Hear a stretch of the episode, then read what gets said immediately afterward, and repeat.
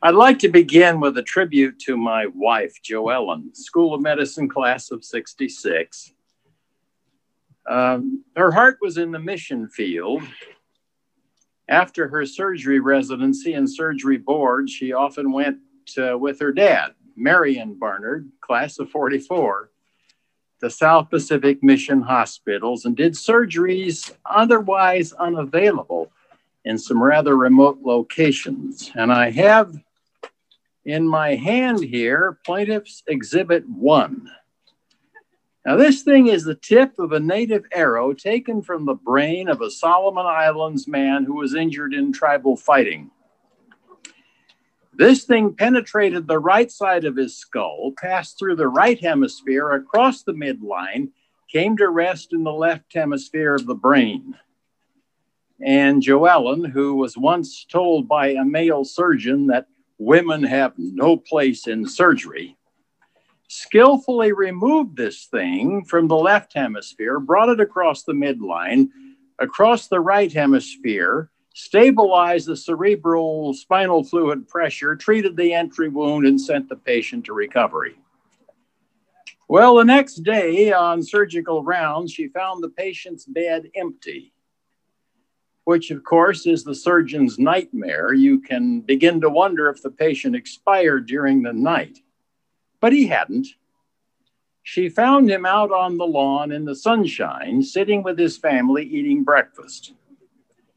And a few years later, when she went back to that same hospital, uh, that man came several miles through the jungle to thank her for saving his life. And that is what Loma Linda is all about. I so appreciate Dr. Hart's emphasis on mission service in Loma Linda's residency programs. So did Joellen. She passed away on a Sabbath morning in early April of last year and was thus spared from seeing the nightmare that the year 2020 could become.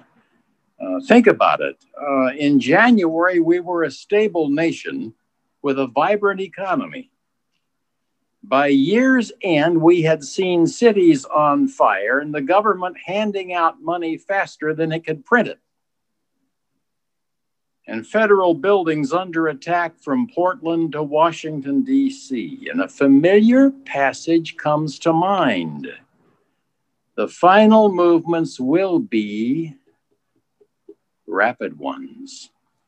And our topic this morning is our moment our message. So let's open the word. Revelation 14, and I saw another angel flying in the midst of heaven, having the everlasting gospel, and saying with a loud voice, Fear God and give glory to him, for the hour of his judgment is come. Now, in nine mighty verses, Revelation 14 presents a series of messages that lead like a stairway from where we are now right to the Advent. And to set the stage for what we're going to be looking at, let's compare our world with the word pictures of an end time world described in inspiration. Maranatha, page 138. Anarchy is seeking to sweep away all law the spirit of unrest, of riot and bloodshed are tending to involve the whole world. Anarchy. There's a word laden with images uh, of societal breakdown, of angry mobs and dangers, even in a quiet suburb. And she says it again in volume nine. The spirit of anarchy is permeating all nations, and the outbreaks that from time to time excite the horror of the world are but indications of the pent up fires of passion and lawlessness that, having once escaped control, will fill the earth with woe and desolation. And now let's think about the world of 2020 and beyond. A pandemic brings our economy to a tire smoking halt. Churches are empty while liquor stores stay open. Meanwhile, governments that once could fight and win a two ocean war seem incapable of anything except political speeches. And with that in mind, let's turn to Daniel 12. And at that time shall Michael stand up, the great prince which standeth for the children of thy people, and there shall be a time of trouble such as never was since there was a nation. This world is getting ready for something, and now let's get back to Revelation 14, where we began.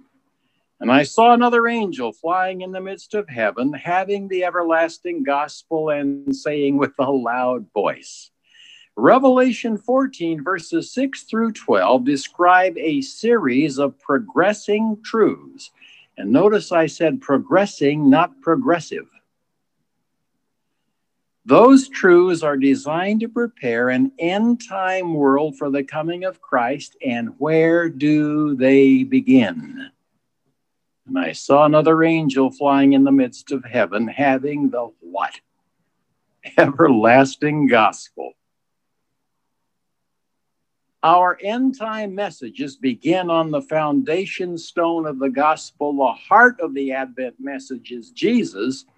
And if we forget that, if all we do is preach end time issues, everything else we have to say is only words.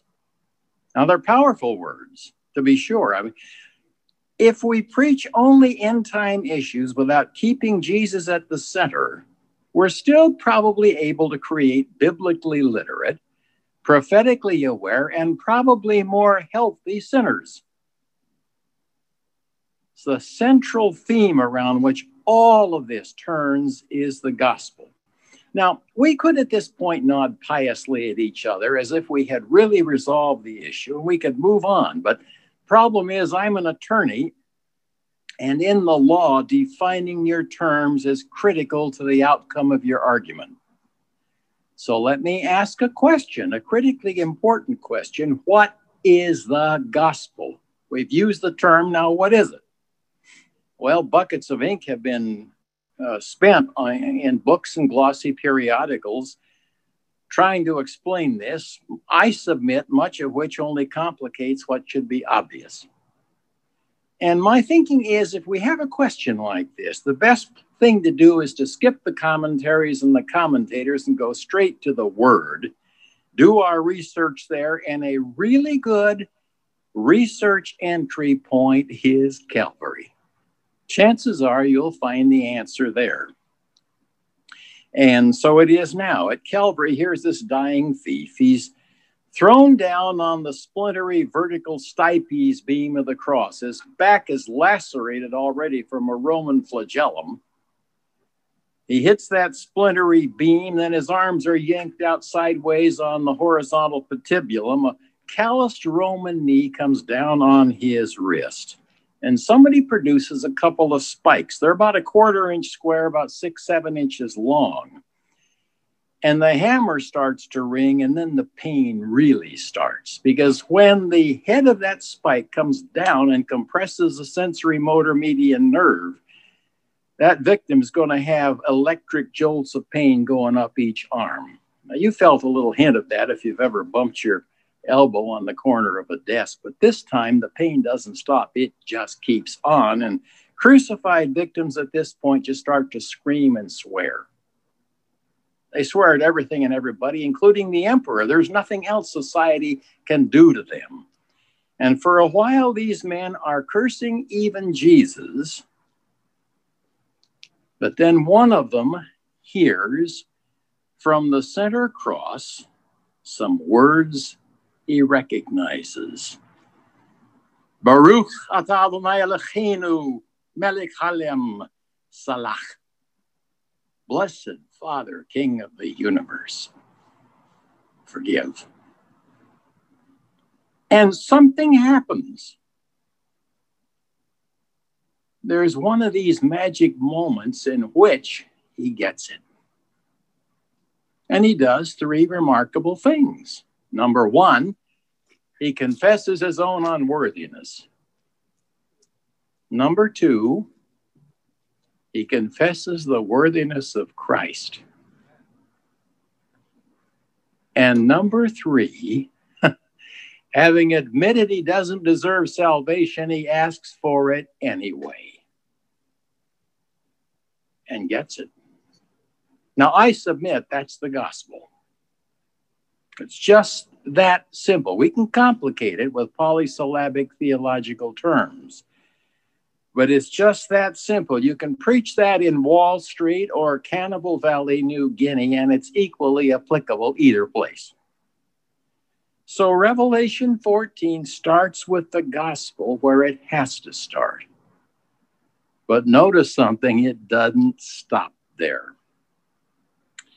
Now, in AD 1517, when Martin Luther nailed his theses to the church door at Wittenberg, that was the issue. That was present truth. The Christian faith had lost sight of the fact that you can't work your way to heaven. Church needed a course correction.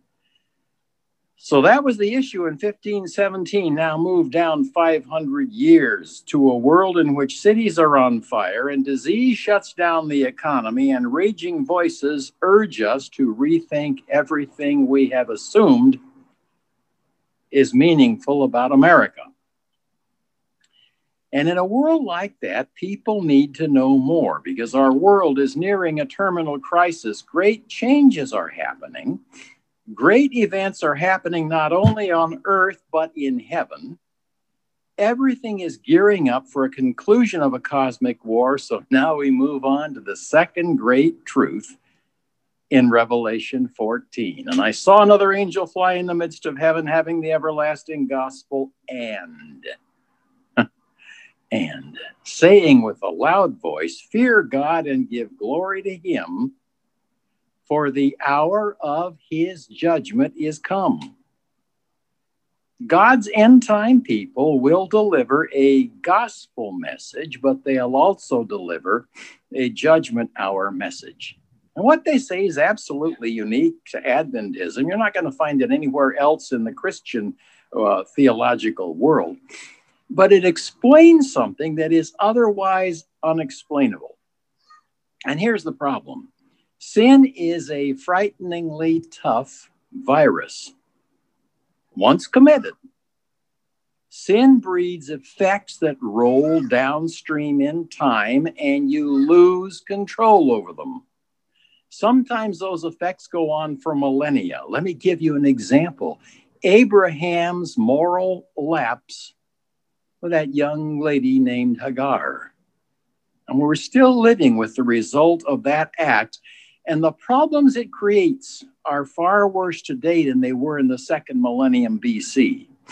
Now, because of the gospel, a sinner can be forgiven, but the effects of sin don't go away just because of forgiveness. Let me give you another example a drunk driver. I defended early in my legal career. He stayed too long at happy hour couldn't quite see the center line of the road, veered across it, went head on with a young dad on his way home from work, killed him. Now, the next morning, when my client wakes up in detention and sobers up, is he sorry? Oh, yeah, he's sorry. He's sorrier than he's ever been in his life. Can he be forgiven? Well, if he can't, Calvary doesn't mean anything. But does his forgiveness bring the victim back to life? No, there's still a young mom who's got to tell her kids why daddy isn't coming home ever. So here's the problem heaven has to deal with the effects of sin right up to the end of time. And thus, we are faced with a question what happens to our sin at the moment of forgiveness? Well, we kind of like to think it just evaporates, it goes away. But the problem is, it doesn't because it lives on in the effects that it has created. It doesn't evaporate, it's transferred to somebody. somebody carries it. And that, I submit, is First Peter 2 Peter was there. He saw Jesus die. He got it. He got what was happening. And he said, Who his own self bear our sin in his body. So our sin is borne by Jesus. And I'll say it again He's the heart and soul of the Advent message, and that includes the judgment hour message. Well, because Jesus bore our sins, even heaven's sanctuary would need cleansing. Now, I'm well aware that some people say, well, now, why would that be the case? God doesn't sin. So, how did sin get up into heaven? How did it get there? And the answer is real easy. If you've ever read 1 Peter 2, and if you're really Christ centered, it got there because he carried it for us. And the Hebrew sanctuary service illustrates in a graphic way what, uh, what happens at the end of time. We're all familiar with this. Once a year, high priest goes into uh, the sanctuary, into the most holy place, during this confluence of awesome events, Rosh Hashanah and Yom Kippur. He goes into the most holy place. Why? To remove a year's accumulation of sin, symbolically place it where it belongs on an animal representing Lucifer. I think we're all aware, or should be, that Yom Kippur is just an illustration that at the end of time, a planet's burden of sad mistakes would be removed from heaven's records and placed on the head of the one responsible for a cosmic war. Now, I know some people say, well, you Advents, when you say that, you make Lucifer your savior. And my response is, oh, no, we don't. We give our sins to Jesus, and what he does with them is his business. Well, this was the truth the pioneers of Adventism would begin to understand on the morning of October 23, 1844. Rosh Hashanah and Yom Kippur would occur not on earth, but in heaven. All of which I think introduces an interesting question. How should we live on the Day of Atonement? Now, in the time of Israel, the entire nation went through a process in which each person searched his or her own heart. The Hebrew word describing that process is anach. It means you just ransack your heart. You search yourself unsparingly. You ask yourself, in what ways may I be out of line with the will of God? And in that time, the Holy Spirit helps in deep self examination. The Holy Spirit will sometimes bring to our attention things we didn't know are still buried in there. And I can tell you from personal experience, sometimes that is not a pleasant process, but it's a necessary one. In the time of Israel, those who didn't participate in that honest self examination were separated from the nation. And we might ask the question would the same risk of separation apply today for someone who doesn't really get the importance of the Day of Atonement? Fear God and give glory, for the hour of his judgment is come that's our unique message. And many people, I'm sorry to say, some even uh, within or perhaps in past years within Adventism, will respond and say, wait a second, judgment. Don't talk to me about judgment. That's scary. That robs me of my full assurance. Well, what is the truth of the judgment? Number one, who's your judge? Well, what did Jesus say, as recorded in John chapter 5? For the Father judgeth no man, but hath committed all judgment unto whom? Unto the Son. Think about it. You have a brother at the throne. John 3:16 doesn't say God so loved the world that he lent us his son. He gave him to us. Now, he is in every respect divine. I don't mean to question that, but he is also forever a part of the human family.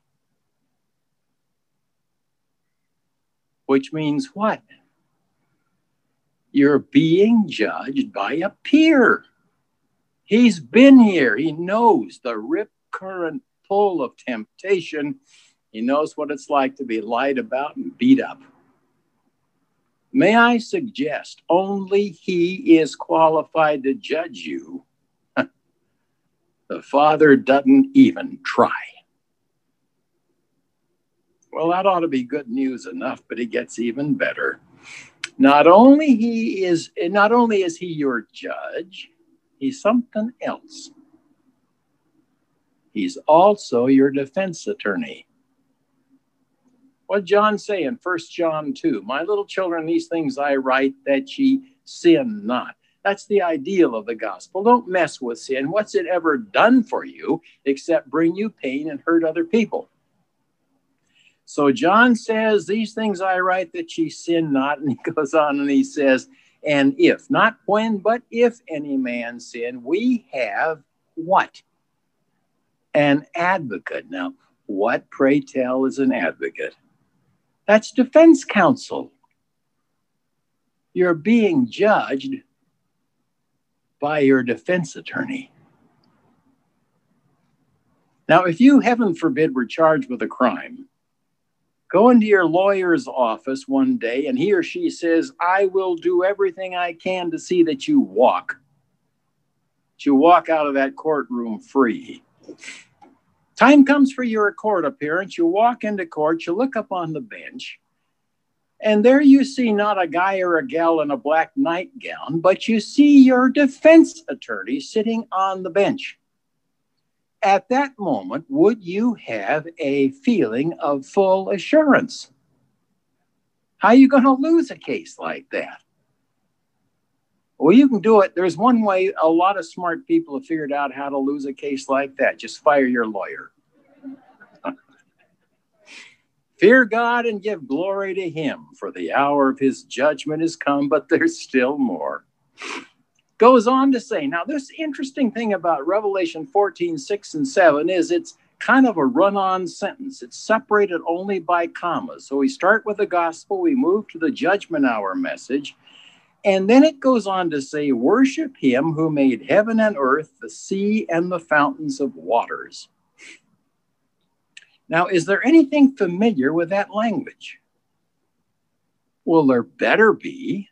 You've heard it before. Where? in the fourth commandment. Worship him that made heaven and earth, the sea, and all that in them is. So Revelation 14 is plagiarized from Exodus 20, which means if you're not real keen on Sabbatarian observance, you could say, I have to worry about that. That's plagiarism. Single sentence, gospel, judgment, and now Revelation 14 predicts there will be an end time people who preach a rediscovery of the ancient biblical Sabbath. Nearly at the same time as the rediscovery of the sanctuary truth, because they're all in the same sentence. So, the question we might ask is why is this Sabbath thing so important at the end of time? If you love the Lord, why not tomorrow? I mean, this what we're doing here isn't all that easy. It separates us from many wonderful Christian people. I am personally uh, of the opinion that most of God's end time people are still out there in other churches they'll be worshiping tomorrow. I know Catholic people who it is very clear really love Jesus. So, why should we make a major issue out of a day? Well, think it through. In 1844, when the sanctuary and Sabbath truths were beginning to be rediscovered, what else was happening along with some disappointed Millerites uh, trying to search in their Bibles, trying to figure out what the 2300 day prophecy really meant? Well, in that very same year, Charles Darwin was doing the first draft of what would become On the Origin of Species. In that very same year, Karl Marx was doing the very first draft of what would become the Communist Manifesto. And just to make it interesting, in that very same year, the first digital message was sent out over a wire by a man named Samuel Morse. Now, without the weekly reminder of creation and Eden and the day that God Himself set up to remind us we're here because of intelligent design, this world would become a sitting duck for the theory we're just here because something went bang. Revelation 14, 6 and 7, gospel, judgment hour, Sabbath. But there's still more an end time world needs to know. And now we come to Revelation 14, verses 8 through 11. Now, there are actually uh, from verses 6 through 12 of Revelation 14, there are seven verses with these end time messages. Over half of them are used by the Lord to explain an end time global mistake. Before Jesus returns, something really goes majorly wrong on this planet. So, very wrong that Revelation 14, 6 through 12 spends more than half its verses warning about it. And uh, describes the problem by using the name of a prehistoric place called Babylon. And we could ask why. What possible relevance would an ancient Sumerian city have to a world where otherwise rational people are now talking about colonizing Mars? Well, think about it. At Babylon, there were at least four major mistakes that I can find. Number one, the people there didn't believe the promises of God. He said there will never be another worldwide flood, and their response was maybe there will and maybe there won't. We're not real clear about it. We're not sure we believe you. Now, if you don't believe the promises of God, you got to believe in something. So, what's the next logical anchor point for your belief? Self. I'll believe in myself. That leads to problem number three. If I believe in myself, I'm going to have to save myself. So let's get busy with a building program. Let's build a tower that'll get us off this planet. Maybe we can get all the way to Mars. That leads to problem number four. Centuries go by. Mistake number four. Here's this world religious service. Nebuchadnezzar sets up this golden image, summons the world. He should have known better. He had been given the awesome uh, gift of seeing all of human history right down through the end of time when the two feet of that statue that he saw were interrupted by something coming out of the cosmos. Instead, he decides he's going to rewrite human history in advance, erects this statue, tur- statue, turns it into a, a religious service enforced by a death decree. Babylon, where global religious conformity was once enforced by threat of death. Now let's go back to Revelation 14 and its mysterious reference to Babylon, and let's kind of unpack that by letting Scripture explain itself. Revelation 13, 16, and 17 describes a future in which the nonconformist is embargoed from the marketplace. While that's hard to believe, isn't it? in today's world, embargoed from the marketplace. And if that doesn't work, there is a death decree waiting in the background. Revelation 17 12 reveals an end time world ruled by globalism. The verse says, And the ten horns which you saw are ten kings which have no power as yet. Well, what do kings represent? They represent a nation, do they not? So John is told in the distant future, at a time distant from your own, there will be 10 nations. Why 10? Well, in scripture, 10 repeatedly is used to symbolize everything everywhere, all over the world. Let me give you three quick examples. Um, in uh, when the Lord speaks morality to the entire planet, how many commandments does he give? 10 on Nebuchadnezzar's image, symbolizing the entire world at the coming of Jesus, how many toes are there on those two feet? Ten. And when Jesus describes an end time worldwide church as young women awaiting his return, how many young women are there? Then shall the kingdom of heaven be likened unto ten. Everything, everywhere. With that in mind, go back to the 10 kings of Revelation 17. 10 kings, in other words, 10 nations, every nation everywhere. And look at what verse um, uh, 12, I think it is, says uh, in Revelation 17, these have one mind.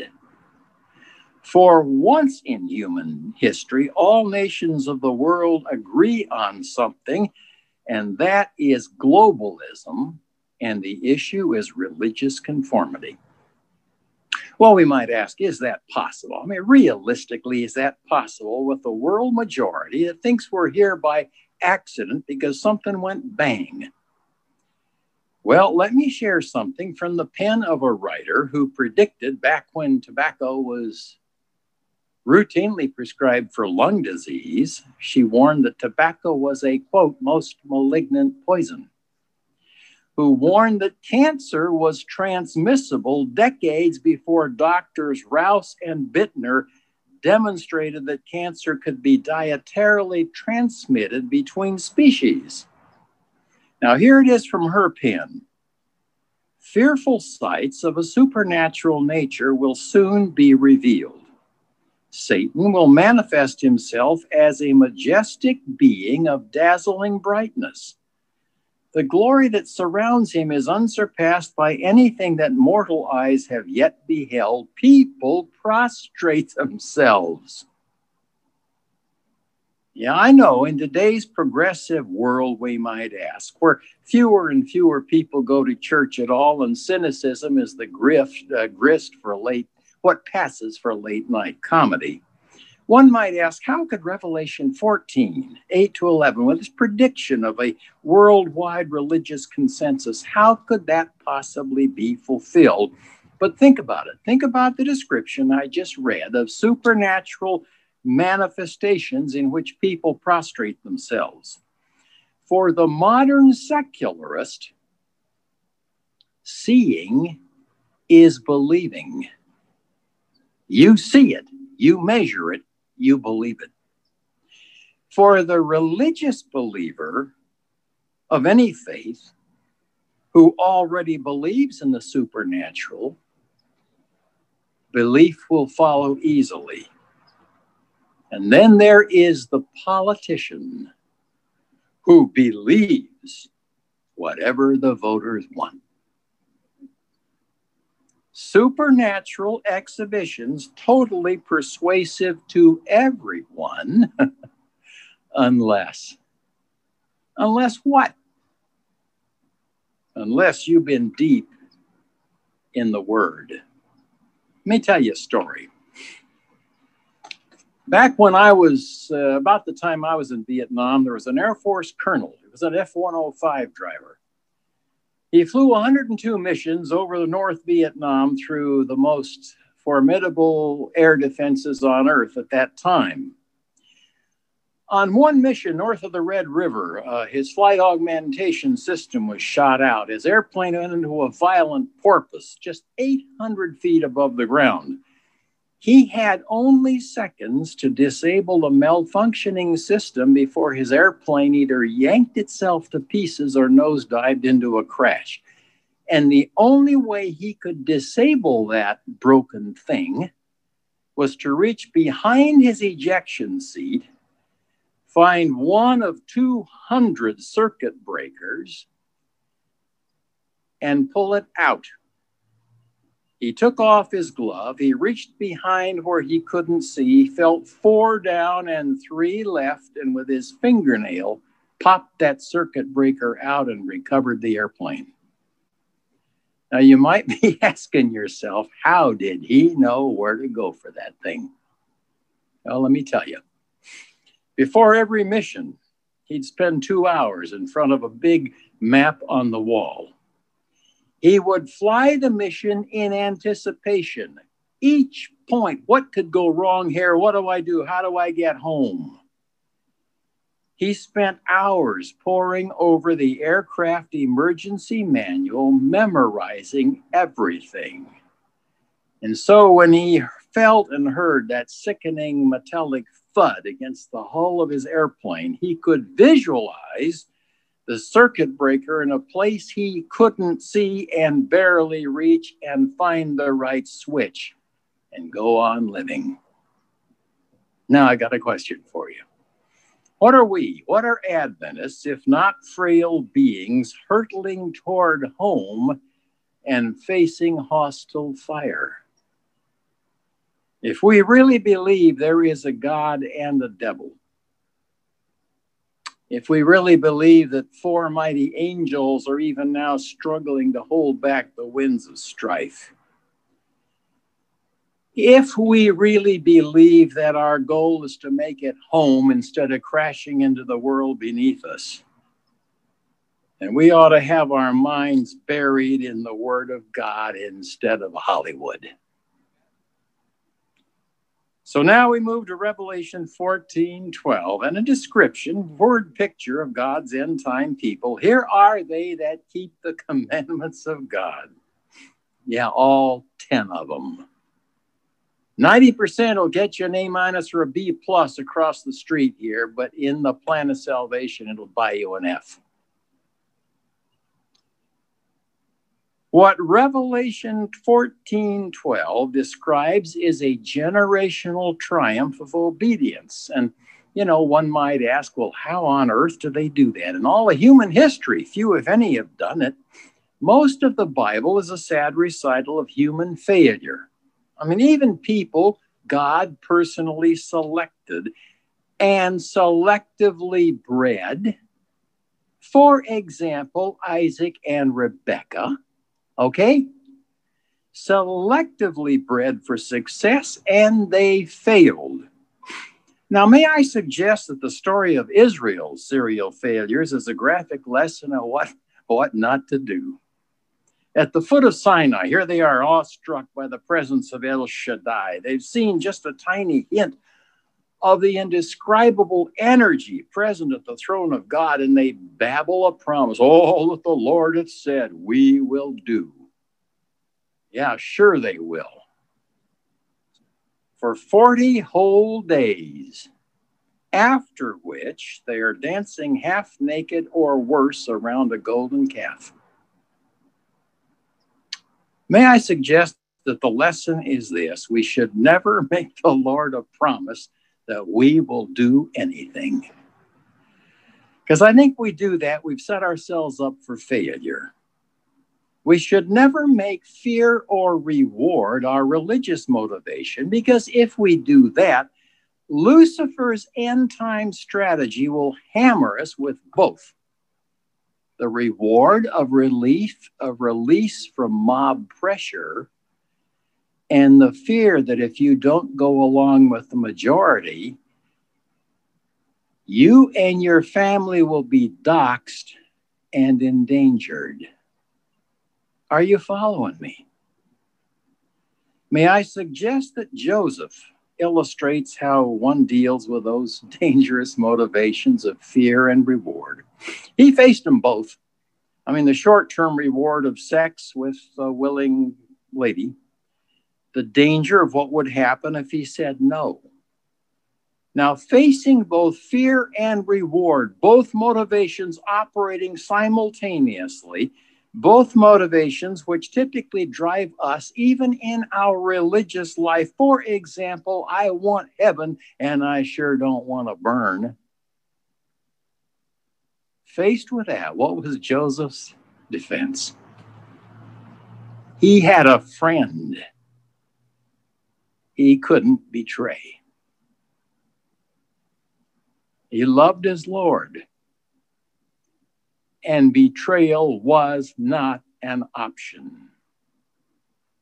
And so I submit it is with those end time people that are described with almost wistful certainty in Revelation 14 12, who, after so So many millennia of human failure finally generationally exhibit what it really means to believe. Here are they that have the faith of Jesus.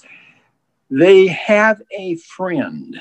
No, actually, better than that, they have a brother at the throne. Betraying him is not an option. Okay, Revelation 14 12. Now watch history accelerate. The very next verse, some are laid to rest before earth's last madness. Blessed are they that die in the Lord from now on, as it's put in the New King James Version. Some of God's saints are allowed to rest before the world descends into a terminal and ugly crisis. But notice something they aren't resting long because the very next verse, the whole sky's ablaze with energy. Our little world is wrapped in dazzling light. The whole army of the cosmos is here. And there's silence in heaven for a prophetic half hour of time. And in the middle of that incandescent light, enthroned and crowned is his majesty. And when he speaks, even the dead can't sleep through it. Our youth sometimes sing. I guess maybe sometimes you may sing it here. Our God is an awesome God. and uh, I sometimes wonder if we have an inkling of what we're really saying. Think about it E equals mc squared. The equation is reversible. Matter can become energy. We've proved that, but energy can also become matter. And with that in mind, think about creation. Volume 8, Ellen White says, In the creation of our world, God was not indebted to existing matter. Didn't need it, he could speak it into existence. Now then, if 20 pounds of heavy metal can destroy an entire city, how much energy do you think it takes to build a world? Or a solar system? Or a galaxy. Awesome hardly says it. Einstein's formula also reveals something about time. E equals mc squared.